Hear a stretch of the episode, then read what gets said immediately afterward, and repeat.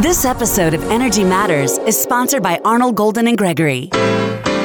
Welcome to Energy Matters, a show about how you can save money on your utility bills, use technology wisely, and live a more sustainable lifestyle. Here's your host, veteran energy regulator and clean energy expert, Commissioner Tim Echols. Thank you, Scott Slade. You know what? It's always great to be saving money on that power bill, to use technology wisely, and to live a more sustainable life. Hey, I'm your host, Tim Echols. I'm Vice Chair of the Georgia Public Service Commission. Work down at the Capitol. We do this show all around Georgia and on just about every place that you get your podcast. Just ask your search engine to grab Energy Matters with Commissioner Echols and listen to it anywhere. Hey, today we're going to be talking energy efficiency. And I've got with me Jeff Smith, who works with Georgia Power. Jeff, you've been on the show before, but I'm having you back because energy efficiency really is the first thing people should think about when they want to save money on their power bill, right? Yeah, that's right, Commissioner Echols. And there's a lot of easy and efficient ways to do it and reduce your overall monthly energy usage and your monthly energy costs and keep a little more money in your pocket. You know, folks, you're out there spending money at Lowe's and Home Depot, and I just want to encourage you that you need to have an energy audit done on your house and just take a look and see how much insulation you have in your attic, if you've got any leaky places, because that money you spend on insulation is going to save you money every single month. It is, Jeff, isn't it, the low-hanging fruit for energy efficiency? That's right. There are a lot of options, a lot of opportunities that you can walk around your house, identify things as easy as putting in LED light bulbs, changing your filters. Things just that simple can really help reduce your energy usage. And then there are larger items like attic insulation and duct sealing that you can do that save even more. Before we get into all that, Jeff, you grew up in Fayetteville, Georgia, Fayette County, and I grew up in Riverdale in Clayton County, really just up the road from you on Georgia 85. And, Jeff, I remember applying to work at the Riverdale Dairy Queen. And when I was 15, they never called me back, and I wound up going to work at my family's car auction, starting my own car cleanup shop, working up there in Atlanta on Stewart Avenue. It was a dangerous place. My mother was concerned about all the time that I spent up there. But my granddad was there, and my uncles were there. My granddad really had a lot of influence on me, his work ethic. He only had an 8th grade education, but the man was savvy. He was wise. He was generous. I learned that at his funeral as you know, folks that had worked for him came by. I was standing there with my grandmother during the wake and just heard person after person talk about how Mr. Ed had, that's what they called him, how generous he had been, how I had given them money for this or helped them when they had a difficulty. You were impacted by your granddad too growing up, right?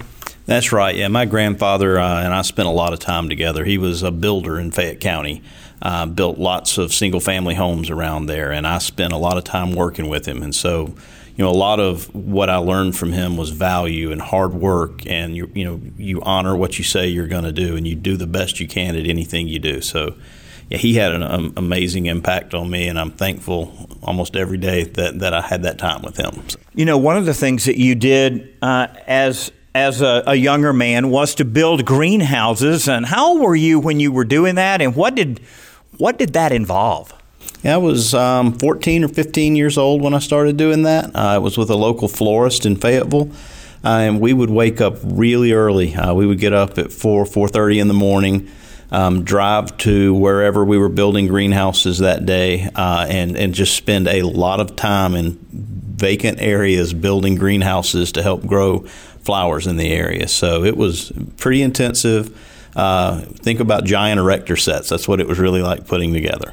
You know, I was trying to help the city of Camilla get a greenhouse, commercial greenhouse, that would grow English cucumbers. Apparently, growing seedless English cucumbers is harder than it looks, and there's a couple of really large greenhouses in America. There's one in Texas, one in Colorado, there's one in Canada, and they were wanting to build one in Camilla, and they said what they needed was access to water, they needed natural gas, They needed flat land, they needed labor, and they needed CO2. And we were looking at an ethanol plant where the byproduct was CO2 because they were just going to run a pipe straight from the ethanol plant over to the greenhouse because, as it turns out, plants really like CO2. Jeff? Yeah, I mean, if you've got it available and it's going to help grow them, then by all means, if you can get something like that as a byproduct and use it in something close by, that's a great opportunity for something in that field. You know, Jeff, I think about how smart everything's getting. I mean, we had a dairy farm down there in McDonough, and we milked our cows twice a day. But as technology has improved, with one being able to determine the precise amount of protein content in feed, and some other techniques that dairy farmers are using, they're actually figuring out how to milk cows 3 times a day as opposed to 2 times a day. And I know you guys have done a pilot with some greenhouses, and I find it fascinating because greenhouses do provide you an opportunity to bring fresh food to people at a time maybe when they normally wouldn't be able to get it. So that was part of your motivation too, right? That's right. We've been looking at the emergence of indoor agriculture and what the different benefits of it and what you can do with it. And so we wanted to do a pilot to understand how can you do it and how can you do it efficiently. But one of the primary drivers for us from an indoor ag perspective was being able to put greenhouses in areas that are food deserts and getting that fresh fruit, food and fresh produce to folks where they are. We were able to learn a lot of benefits on how to do it efficiently by conserving energy with smart technology, smart sensors. But the other benefit, much like your CO2 side effect, was we were able to determine that it grows product faster, so you can get more out of a given grow year. So it was a very interesting pilot for multiple reasons. Jeff, you may remember that Southern Current, EDF, Dairy and Telephone, Georgia Power, Georgia Large Scale Solar Association helped me build a solar pavilion on Sapelo Island down in McIntosh County that serves the Gullah Geechee community. Hog Hammock, you may have heard of it. You have to go by boat to get there. But one of the cool things that I noticed as we were there doing the ribbon cutting on the weekend as I was just biking around this remote island was that R.J. Reynolds, who had built a mansion there and who actually owned the island at one time, had these incredible greenhouses. And the skeleton of the greenhouse is still there. The cement pad, the steel framing, some of the glass is still there. But, you know, I thought as I saw that, man, wouldn't this be a cool project to pull together some of the locals and to help them grow a crop, a plant, something that could provide money for the Hog Hammock community.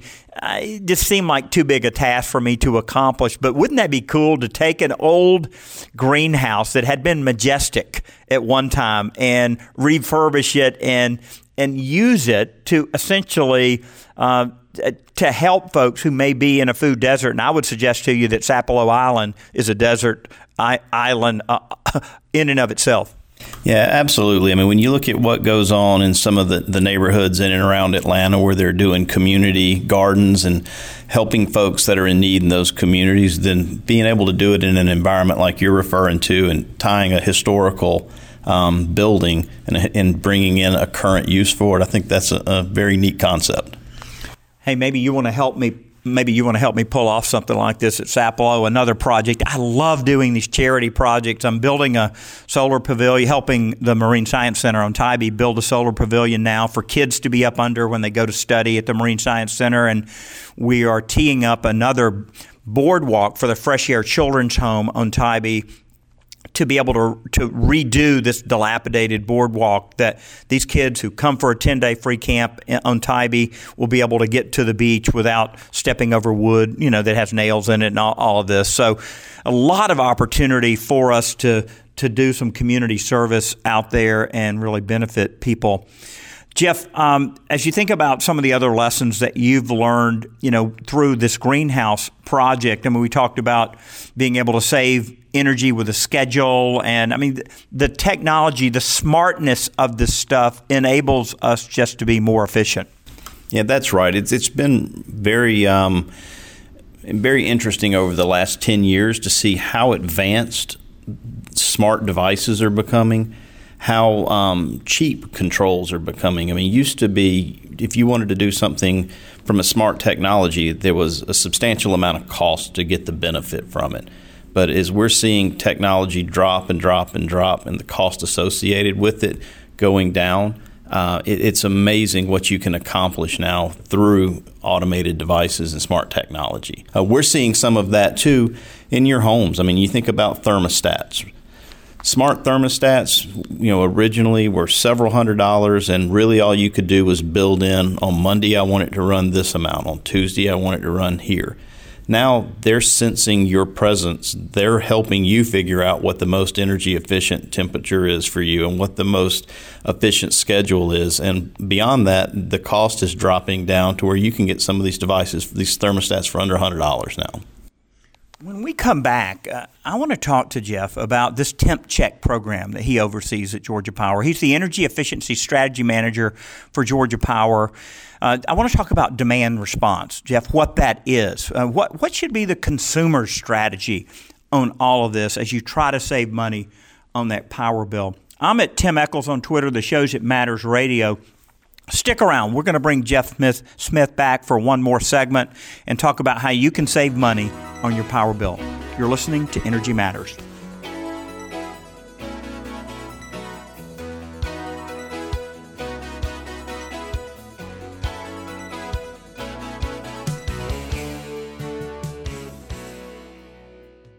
Energy Matters would like to thank Gas South for its support of the show. Gas South has a no-deposit policy and offers some of the lowest per-therm rates in the state. Use the promo code MATTERS for a special deal. Gas South, the difference is good. Gas South believes in the difference we can all make, like the difference in putting people first and showing that you care. For us, our difference is saving people money with our best rates and no deposit, and the difference we make in our community by taking care of our friends and neighbors and giving back 5% of our profits to help children in need. Learn more about what makes us different at GasSouth.com. Gas South. The difference is good. Logan Booker, producer of Energy Matters, here for Green Power EMC. From the suburbs to rural farming communities, Georgia is enjoying the benefits of a more sustainable future through the power of solar energy. Available from 38 of Georgia's member-owned electric membership cooperatives, or EMCs, these not-for-profit utilities are harnessing the sun's energy to bring clean, renewable, and affordable electricity to 4.2 million Georgians. For more information, visit www.greenpoweremc.com or contact your local EMC.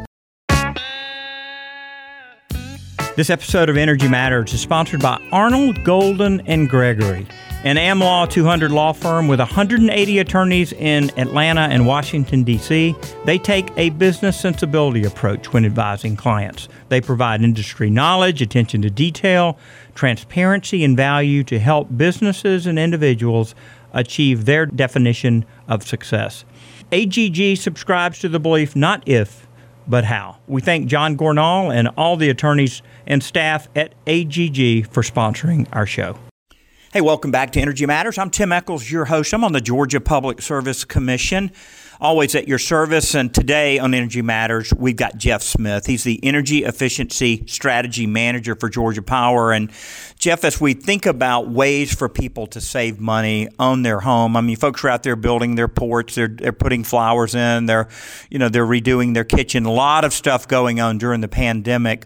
What are some energy efficiency tips that you would have for our listeners? Sure. There are a lot of easy, low-cost tips that customers can do to reduce their energy bill. One of those is, as we're coming into the summer, is cooking outside, grilling. We in the South all love to grill, love to barbecue.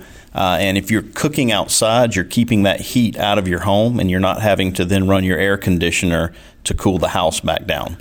Okay, so my favorite thing that my family likes for me to cook, I go to Sam's and I get their skinless salmon. It's in their refrigerated cooler section in the back, not frozen, but it's fresh. And they have this Korean barbecue sauce that's got some teriyaki, got some soy. I don't know what else it's got, but I marinate this salmon in a 1 gallon Ziploc bag for 24 hours. I put it on my top rack on my gas grill, and I cook it. I never really put it down on that direct heat. I keep it up there so it doesn't stick. And my girls and wife love this. It's absolutely the favorite thing that I cook for my girls. And then my boys like this Alabama sausage, this Conica link sausage in Alabama. What's your favorite thing to cook on the grill? Obviously salmon. Our family's a big fan of that. But there's also a butcher shop just far out of Athens that makes the best jalapeno and cheese sausage, and to be able to put that on the smoker and let it go until it's just right, that's also one of our favorites.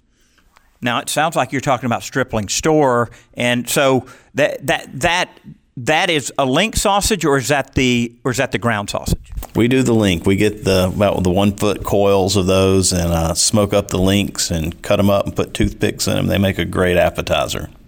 I got to try that. Okay, let's get back to our energy efficiency saving tips, because I'm gaining weight just thinking about this. Yeah, sure. So, again, as we get ready to come out of winter and into summer, other things that you can easily do is make sure your furniture is not covering your supply registers where your cold air blows out, or the return registers where the air gets drawn back into your system. Furniture blocking those really messes up the airflow in your house, and you get hot spots and cold spots.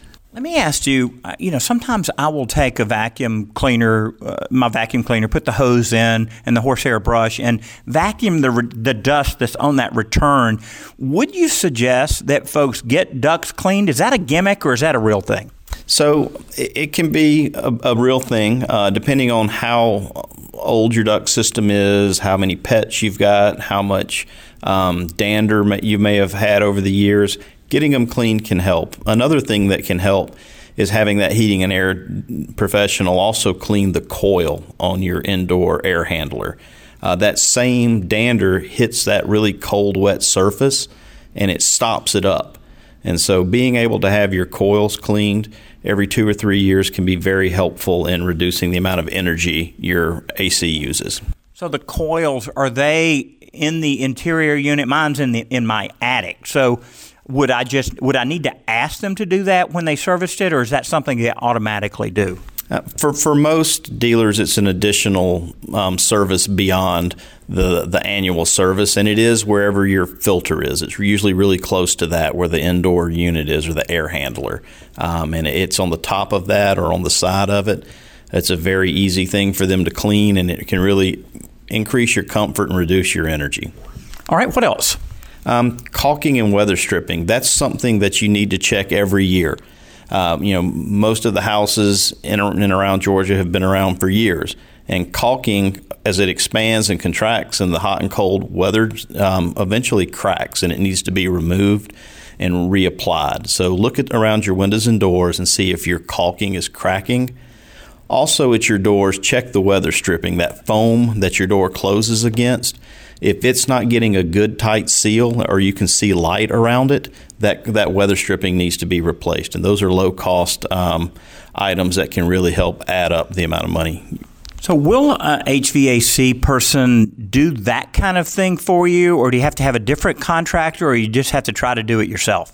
So a lot of it you can do yourself if you're comfortable and with handyman type of work. If not, looking for a handy person in your area that can help do some of that work for you is usually an easy way to do it. Caulking, weather stripping, that type of stuff is readily available at hardware stores, and for the most part can be done in a weekend. But if you're not comfortable doing that type of work yourself, definitely reach out to a handy person in your community and see if they're willing to do it for you. All right, what else? Check your insulation. If you're up in your attic, look and see how much insulation you have. Take a tape measure or a ruler, and if you've got 2 or 3 inches of insulation, you don't have enough. You should have somewhere between 10 and 12 inches at least to make sure your attic is properly insulated. Again, that's a type of improvement you can do yourself if you're comfortable. But there are plenty of insulation contractors around the state that would be happy to help you do it as well if you're not. This fresh air home, children's home that I was telling you about, this basically a summer camp for poor kids. They don't have to pay anything to come to the camp. They had me take a look at their power bill, and they told me that they were in a 1929 building and it had no insulation in the top. And so that's something we're going to work to help them get insulation. But no insulation, that seems like you're just throwing money away. It is. It's usually a very easy fix for most homes to add insulation if they don't have any or have an adequate amount. It will usually pay for itself in 1 to 2 years in energy savings. So if you don't have enough, I would highly suggest you look at adding that to your home. You know, some of our older customers may have participated a long time ago in that air-conditioned program where your air was turned on and off by a cell phone signal or something like that. You've got a very fancy version of that program now that's much smarter. Tell me about the old program and how the new program is different. Sure. So we, for years, have had a program called Power Credit, and it controls your outdoor air conditioning unit. And when there's a need to reduce energy usage, customers that had chosen to participate would have a device put on their air conditioner, and we would send a signal to it that said, hey, shut the air conditioner down during this period of time. And we would be able to shift that energy that we had talked with that customer about. The downside of that program was at the time it was the best available option. But when you turn somebody's air conditioner off in the summer in Georgia, it can start to get hot and can get uncomfortable in that home. So we looked for what are some options, what are some other opportunities, and we found a program that we call Temp Check.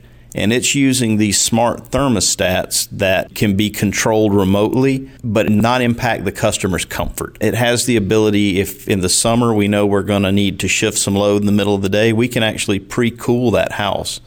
Then when the need is there, shut the thermostat off or reduce the amount that it runs and that house will ride through because it was pre-cooled and the customer will not become uncomfortable. The other big benefit to it is it allows us to do that same thing in the winter. Our older program was a summer-only program, so if we needed to shift load or shift the energy demand at any given point, we couldn't do that in the winter. This program allows us to do both seasons, and the same thing, we can preheat the home so the customer doesn't notice that the thermostat's being shut off or reduced in its usage, and they stay comfortable in their home and help Georgia meet their energy needs. You warn the customer, right? They get a message, and is there some kind of financial compensation up front on this, or how does that work? There is an incentive for customers that are wanting to participate in this demand response program. If they already have a thermostat that's able to be controlled, so think about a Nest thermostat, Emerson, Sensi thermostat, or Ecobee, those really smart thermostats that have the controls in it, if they already have that in their home, then we can give them an incentive of $50 to sign up and be a part of this program. If they don't already have one, then they can have a rebate at the time of purchasing one of those thermostats and get enrolled in it, and it reduces their overall cost of the equipment that they're buying. It's easy to sign up for. They do get an incentive for it, and to your point, Commissioner, they do get notified several times in the process. We don't want to surprise anybody. So they get an email the day before we're going to call an event to let them know. It comes on their app on their phone for their thermostat, and it even puts the message on the thermostat. They get a reminder right before we call it, and then they get a thank you notice after it's over. And how can a customer sign up for this? So the easiest way is to go to georgiapower.com/save, and they'll see a list of energy efficiency programs and one demand response program called Temp Check. They can click on that Temp Check icon, and it will walk them through the process. Jeff, it's always good to have you on the program, and thanks for all you're doing to help ratepayers save money. Thank you, Commissioner. Hey, this is Tim Echols. Let me encourage you to also go to georgiapower.com if you're a customer. Sign up for notifications. Get a daily notification about how much energy that you're using. Get a text message so that you can be a wiser steward of your energy. I think you're going to find out, like our prepaid customers have found out, that if you are getting notifications, you're going to take evasive action. You're going to make adjustments on your thermostat, and you're going to save more money. So that's what we're all about on Energy Matters. Tim Echols of Energy Matters here for Solar Sun World. No doubt you've seen solar panels popping up all over the state. If you want the precision of German engineering when it comes to solar, Solar Sun World is for you. Gerd and all the folks at Solar Sun World understand the complexities of solar and how to make it work for you. From tax credits to inverters to accelerated depreciation, they'll advise you on the best path forward. And Solar Sun World now offers power purchase agreements. Find them at solarsunworld.com, solarsunworld.com. Tim Echols for Marlin Gas Services. As the port continues to grow, more and more trucking companies are using natural gas in their trucks instead of diesel. Marlin Gas Services is helping to usher in this clean opportunity. With their specialized rigs, they create virtual pipelines with all the equipment and expertise to provide reliable, clean natural gas. Marlin Gas is the company that gas utilities, pipeline companies, and industrial facilities turn to. See marlingas.com for more information. This episode of Energy Matters is sponsored by BMVW Auto Sales.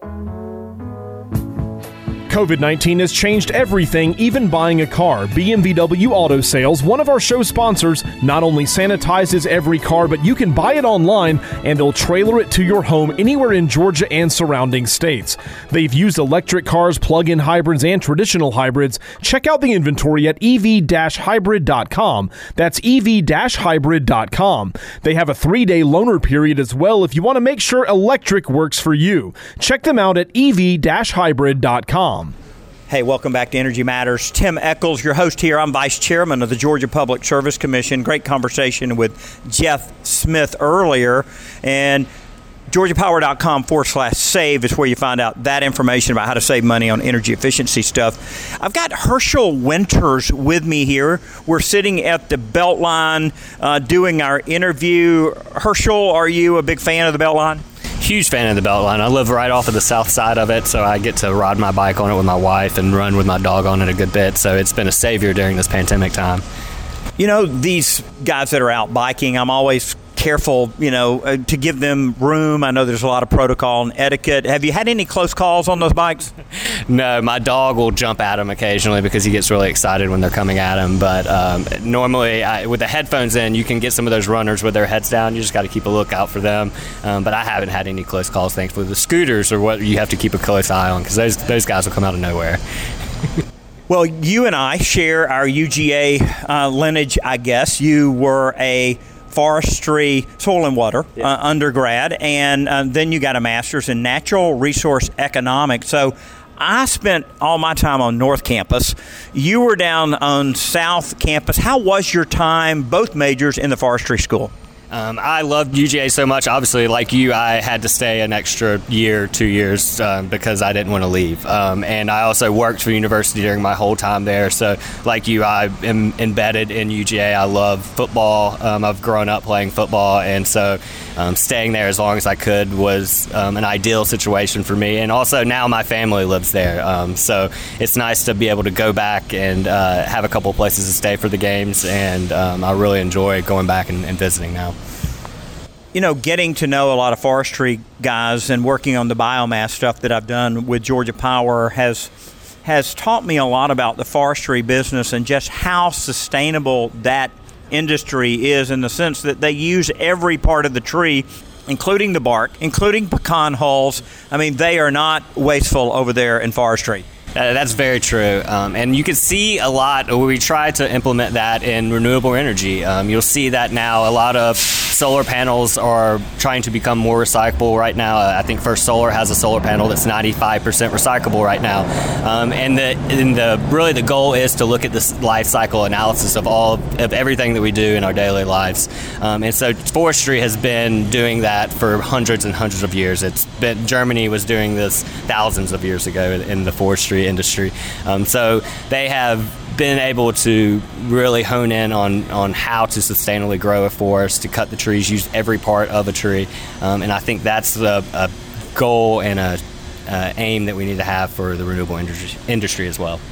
Sustainability is all the rage. In fact, we're sitting here on the Beltline. Folks, you guys are hearing noise. You're hearing trucks back up. You're hearing You're hearing scooters, you're hearing all different kinds of things out here on the Beltline. But they've essentially recycled a train track. I mean, that's what was here. It was a train bed, the old recycled Sears building. And the Public Service Commission, as folks may or may not know, you've heard me talk about it, was originally the Railroad Commission, 1879. So we had a lot to do with the regulation of railroads. But how cool is it the way that they've taken essentially an old right-of-way, a rail right-of-way that wasn't being used, and made it one of the most popular things in Atlanta. It's always interesting to me. When I was at the University of Georgia, I mentioned I worked for them while I was in school there, and I worked for a small department within the Department of Economic Development. And to me, it was always so interesting how sustainability and economic development were intertwined with one another. You'll see, and you mentioned your last guest at Georgia Power. Georgia Power's Economic Development Department is done an incredible job, along with the state of Georgia's,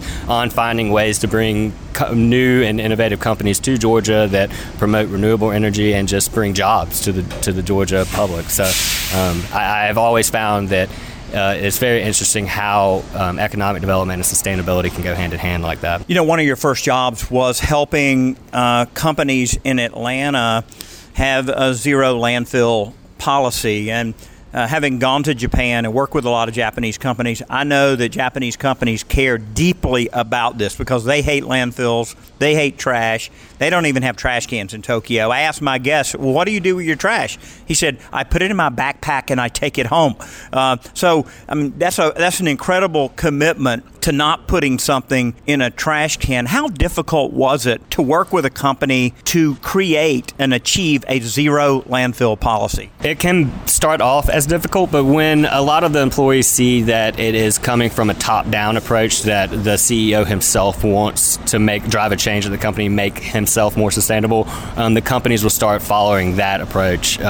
You'll see that sometimes it boils down to, a lot of the times you'll see in your local areas, Some local areas don't recycle as much, and that's just due to a policy in that area. It is not a priority of, if it's not a priority of the people, then their elected officials aren't going to vote for it, and it's never going to roll downhill like that. So when you see a top-down approach, when it's important to the leadership, or when the people make enough press about it, they want renewable energy or they want recycling, it'll follow. Yeah, it really requires some participation. You know, it needs to be something people get excited about. If you're just joining us, I'm talking with Herschel Winters, and he worked for Radiance Solar. We are eventually going to get to solar, but we're kind of just taking you through the evolution of sustainability in his own life. You know, having helped companies in Atlanta achieve a zero landfill policy, you know, I have to give a shout out here to Cox Enterprises. Cox Media Group is where we do our show.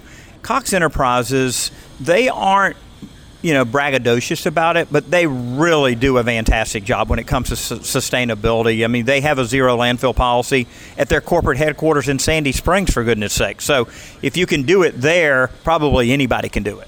I agree. And I've worked with, as you mentioned, one of my first jobs out of college was helping Ricoh Facilities, the coffee manufacturer up in Lawrenceville, have a zero landfill facility. And I think you will start seeing this more around the state of Georgia. And as I just mentioned, it's all about when a company finds this valuable. As you mentioned, a lot of Japanese companies, with our great strides in economic development in the state, we're having a lot of Japanese companies move here. And I think we'll start seeing an uptick in that, the companies that value that recyclable chain and value that the capability of being able to have zero landfill facilities in Georgia. And at the moment, I know that some of these facilities, you know, if you have to burn it, if you have to burn your waste to energy, you have to ship that to Alabama or something like that. So having the capability to do that in Georgia would be very valuable for these new corporations moving here. Yeah, if you want to see the article I wrote about my trip to Japan, just Google Tim Echols and Japan. I think it was called Hygiene, Robots, and Fancy Toilets.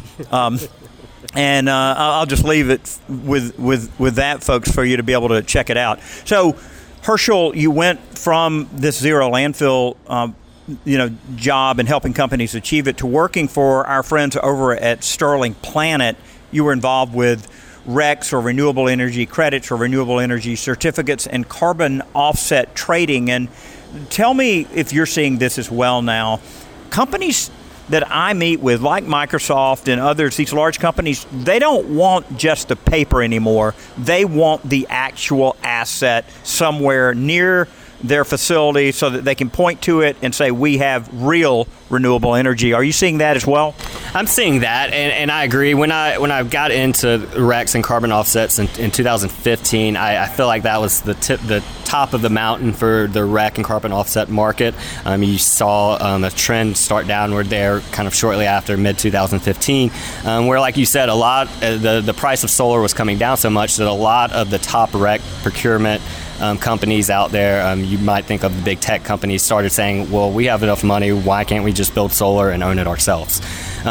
So the trend with RECs and carbon offsets has been tailing off. There are some markets such as PJM and New England ISO where you have a secondary market where these RECs and carbon offsets are traded at a higher value than just your standard national cap and trade system market. So up there, a REC might have a value. I know in Washington, D.C., a REC can have a value of $300 a REC, where one in Georgia might have a value of 30 cents. So you see a drastic change in the REC market from that front. But I think you also are starting to see corporations, like you said, want to own their own assets as close to their facilities as possible. You are also seeing companies want to take big chunks out of their sustainability goals, and that's what they're capable. Amazon, Microsoft, that's what these guys are capable of doing with big virtual PPAs in Texas when they have a 300 megawatt wind facility. And although that facility might not be powering them directly, they are able to claim those RECs and carbon offsets from that facility. And I think where you start seeing a trend evolve even a little bit more from where they were originally buying RECs and carbon offsets to building these large facilities, taking huge chunks out of their sustainability goal, to start to see more on-site energy. I think you get the most value from solar and from renewable energy when you offset at your facility. And I feel like that's where a lot of the Walmarts, they put a lot of downward pressure on their logistics chain, saying, hey, we're going green, we need you guys to go green too. So I think you'll start seeing it at these local facilities a lot more as the pressure comes from the top, from these top distributors. When we come back in our final segment today, we're going to talk about your experience at Southern Power involved with acquisitions and your experience at Radiance. But I'll just say this about these big tech companies. I met the other day with an Amazon guy who said that they want to have 50 Rivian electric vans at each of their facilities. Well, that's an additional 5 megawatts of load, right? So if they're adding all this load, right, and they're wanting to go net zero, that means I think they are going to have to do some solar to be able to offset that, because these electric vehicles are going to bring a higher demand. Hey, stick around. I'll bring Herschel Winters back, and we'll talk more about solar, how it's impacted his life, and how it might impact yours. I'm Tim Echols. You're listening to Energy Matters. Everyone has tough times in their life. By checking the Project Share box at the bottom of your utility bill, you can make life a little easier for your neighbors. Your $1, $2, or $5 checkoff is matched by the utility and then used by the Salvation Army to help folks having a tough time paying their energy bills. It's that easy. Join PSC Commissioner Tim Echols and many others by donating via your power bills this year. See more by clicking projectshareinfo.com. And thank you. Hey, this is Tim Echols. We talk all the time on Energy Matters about buying a used EV instead of a new one. Let someone else pay the depreciation. BMVW Auto Sales, one of our show sponsors, can fix you up. Go to their website at ev-hybrid.com to see the ever-changing inventory. BMVW has every brand, every type of EV, and they'll even let you test drive it for 3 days, show you how to charge it and drive it for maximum performance. That's ev-hybrid.com. ev-hybrid.com. This segment of Energy Matters is sponsored by Hall Booth Smith. This law firm works with over 88 Fortune 500 companies, and they have offices from Brunswick to Athens, Tifton to Columbus, and of course Atlanta. We'd like to thank Hall Booth Smith for the great work they do with school boards, hospitals, cities, and counties all over our state. See more at hallboothsmith.com. Hey, it's Tim Echols back on Energy Matters. I'm a vice chair of the Georgia Public Service Commission, and with me the famous UGA Herschel Winters. With a name like Herschel, 34 has to be your favorite number, I would think, Herschel Winters. But did anyone ever give you a hard time about having the name Herschel while you were at UGA? Yeah, and actually my football number was 34, and my Herschel is spelled a little different because I am a third, so it is a family name. But everybody in the state of Georgia thinks that you're named after Herschel Walker when your name is Herschel, for obvious reasons. But when I worked at the university, my boss's favorite joke to play on all the friends or her friends at the university, which she would tell, she would call them and say, "Hey, I'm sending Herschel over to get some paperwork for me." And everybody would get all excited, and I would show up, and they'd be like, "You're not Herschel," and I'm sorry, no, I'm not. I'm not the Herschel you thought was going to show up at UGA. So.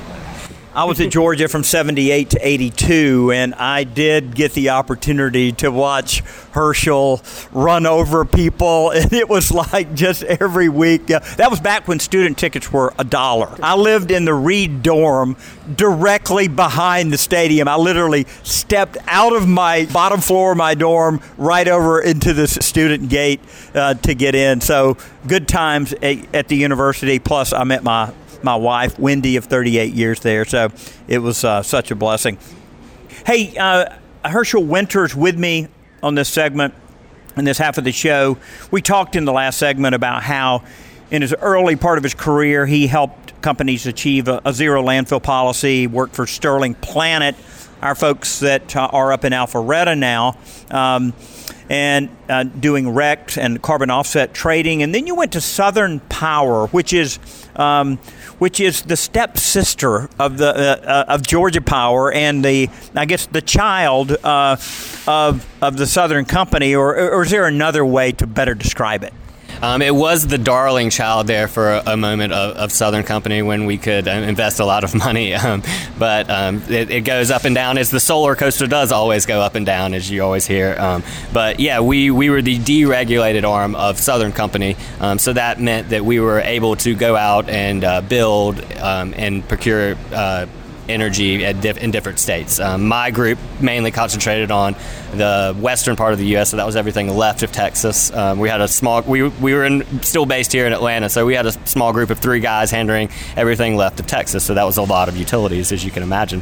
But at Southern Power, we're really an acquisition shop to start off with, mainly because I mentioned we had a lot of money, and Southern Company had a lot of tax appetite.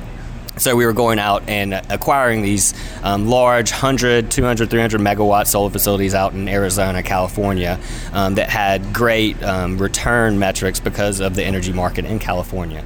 I think that actually helped Southern Company and Georgia Power in general get more comfortable with solar in the state of Georgia, because they were able to see how solar worked, and we were able to get our feet wet in California in that area well before we started building solar in Georgia. I believe Southern Power's first solar project was in 2011 in Nevada, that was in collaboration with Ted Turner, that we put on one of his ranches out there.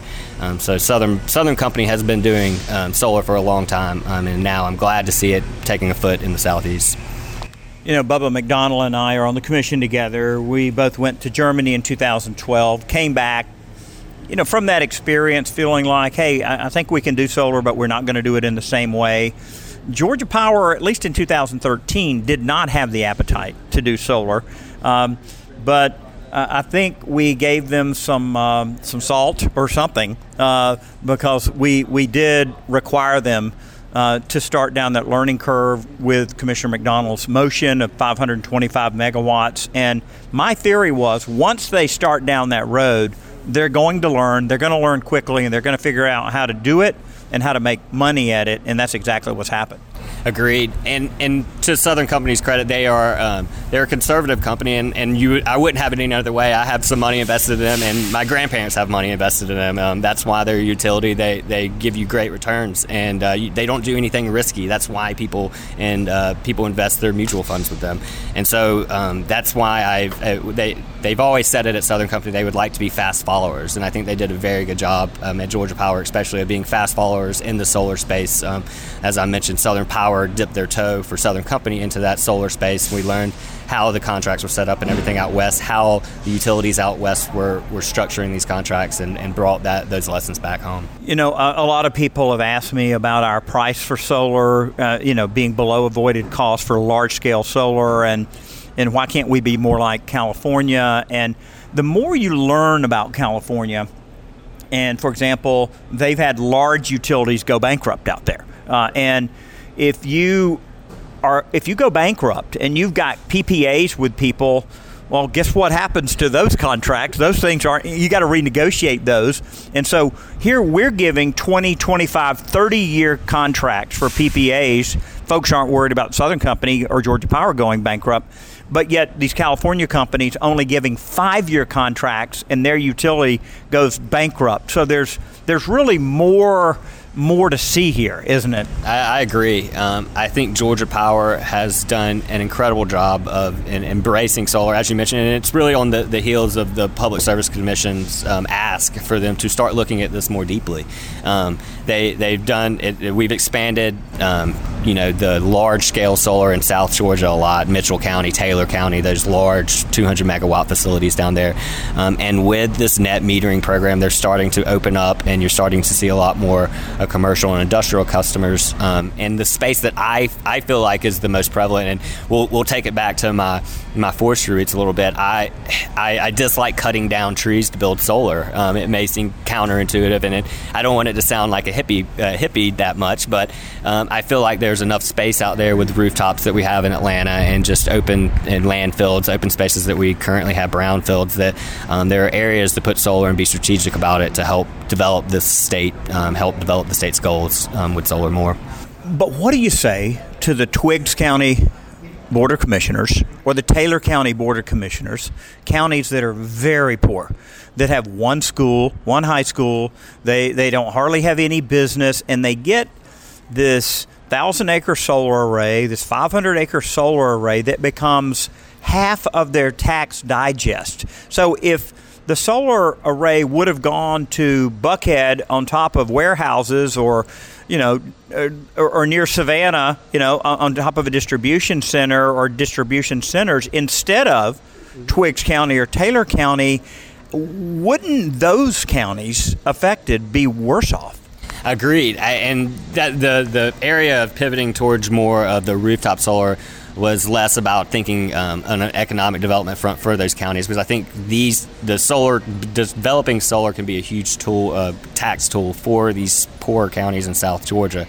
But a lot of what you face in South Georgia is the NIMBYism, the not in my backyard, even if you have these poor counties. My wife, for instance, is from Cordele, Georgia, and south, just north of Tifton. And every time I go down there, her relatives are like, "Did you hear about the big solar facility going in and 5 miles away?"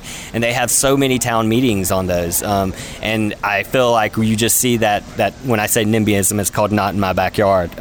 And you see a lot of that when you're building these large scale solar facilities. And like I said, I hate to see trees being cut down and watersheds being affected just to build these large-scale solar facilities. It's not, and sometimes you can go on, repurposed farmland, pecan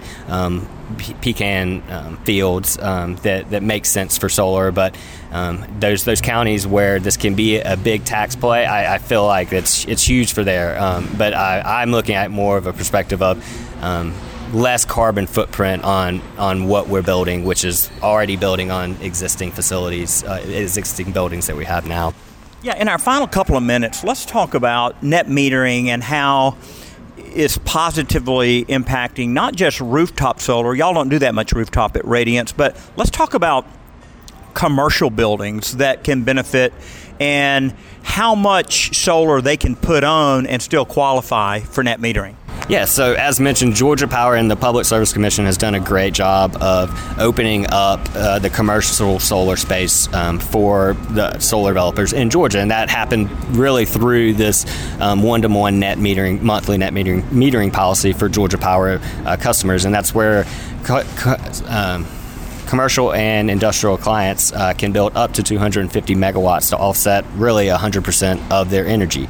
And what one-to-one net metering means for some of those listeners that don't know, it just means that on a monthly basis, Georgia Power will come out and say, okay, you produce this much solar and you use this much. It used to be they would look at it on a real-time basis, but now they look at it monthly, which allows you to overbuild your solar and bank those credits for later use. And a shout out to James Marlowe, one of the co-founders of Radiance, who actually was at the right place at the right time and asked me once again in 2019 to consider monthly netting, and we tried it again and we were able to accomplish it. Yeah, James has been trying to sell solar in the state of Georgia since the 90s, which is more props to him, because as a salesman, that's a really difficult task back in the 90s. And even 2 or 3 years ago, that was a difficult task. And James has done a lot for the solar in Georgia, and we really appreciate everything that he's done to help progress solar in the state. Well, it's been great having you on, Herschel. How can folks find you at Radiant Solar? Yeah, my email is Herschel.Winters. It's HERSCHELL.Winters, WINTERS @radiantsolar.com. You can also go to our website, radiantsolar.com, and find us through the link there and submit a request. Well, it's been great having Herschel on the show today. If you want to find out more about solar, go to georgiapower.com/solar. I'm Tim Echols. You've been listening to Energy Matters. Have a great day, everyone.